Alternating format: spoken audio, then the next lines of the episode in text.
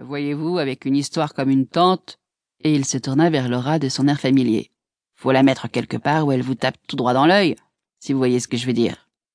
L'éducation qu'avait reçue Laura fit qu'elle se demanda un instant si un ouvrier était autorisé à lui parler de taper tout droit dans l'œil. Mais elle voyait tout à fait ce qu'il voulait dire. Un bout du tennis? suggéra-t-elle.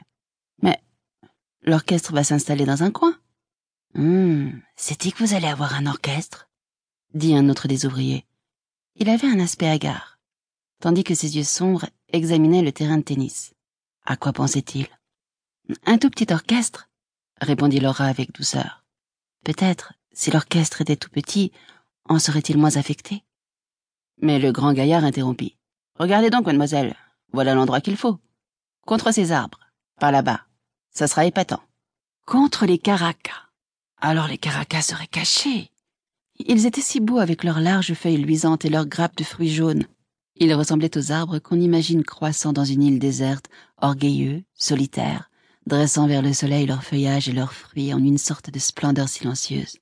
Fallait-il donc les cacher derrière une tente? Il le fallait. Déjà les ouvriers avaient pris leurs piquets sur leurs épaules et se dirigeaient vers l'emplacement. Seul le grand gaillard demeurait là.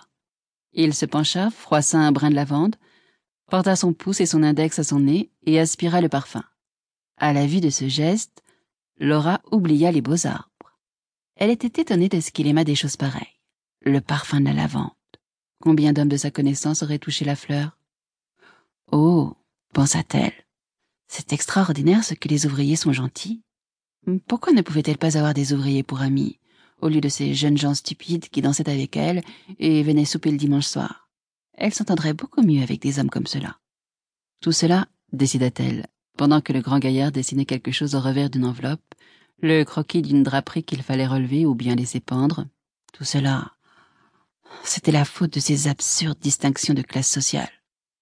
Eh bien, pour sa part, elle n'en avait pas le sentiment. Non, pas pour un brin, pas pour un atome. Et maintenant le choc régulier des marteaux de bois résonnait. Quelqu'un sifflait, quelqu'un cria. Ça va là-bas, vieux? Vieux. Comme c'était amical, comme c'était. Rien que pour prouver à quel point elle était heureuse, rien que pour montrer au grand gaillard combien elle se sentait à l'aise, combien elle méprisait les ineptes conventions sociales, Laura mordit largement dans sa tartine en examinant de tous ses yeux le petit croquis. Elle se sentait toute pareille à une ouvrière. Laura, Laura, où es-tu? Laura, le téléphone cria de la maison une voix. Je viens. Elle s'envola par-dessus la pelouse, le long de l'allée, jusqu'au haut du perron, à travers la véranda, et entra sous le porche. Dans l'antichambre, son père et son frère Laurie brossaient leurs chapeaux, prêts à partir pour le bureau. Dis donc, Laura, fit Laurie très vite. Tu pourrais donner un petit coup d'œil à ma jaquette avant cet après-midi? Regarde si elle a besoin d'un coup de fer. Entendu, dit-elle. Tout à coup, elle ne put se retenir. Elle courut à Laurie, le prit vivement dans ses bras. Oh, j'adore les fêtes. Et toi? dit-elle palpitante. Et comment? répondit Laurie de sa chaude jeune voix, et il étreignit vivement aussi sa sœur et la poussa doucement. File au téléphone, ma petite. Au téléphone. Oui, oui.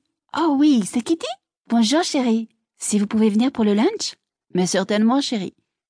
Enchanté, cela va sans dire. Ce ne sera qu'un repas au petit bonheur. Rien que la croûte des sandwichs et les meringues brisées. Et ce qu'il y aura de reste. Oui, n'est-ce pas, c'est une matinée idéale. Votre robe blanche? Oh, moi je la porterai certainement à votre place. Un instant. Ne quittez pas, maman m'appelle. Laura se redressa. Qu'est-ce que c'est, maman?